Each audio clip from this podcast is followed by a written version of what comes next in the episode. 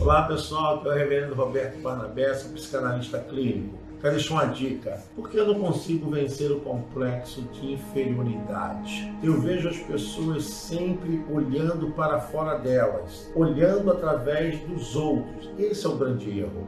Comece a enxergar os valores que existem em você, as qualidades que existem em você. Comece a identificar o seu valor próprio. Você vai ver que sua vida vai mudar. E esse complexo de inferioridade é porque você começa a ter desejo daquilo que não é seu. Procure se autoanalisar e valorizar o que você tem. E por essa condição você terá melhoras tremendas na sua vida.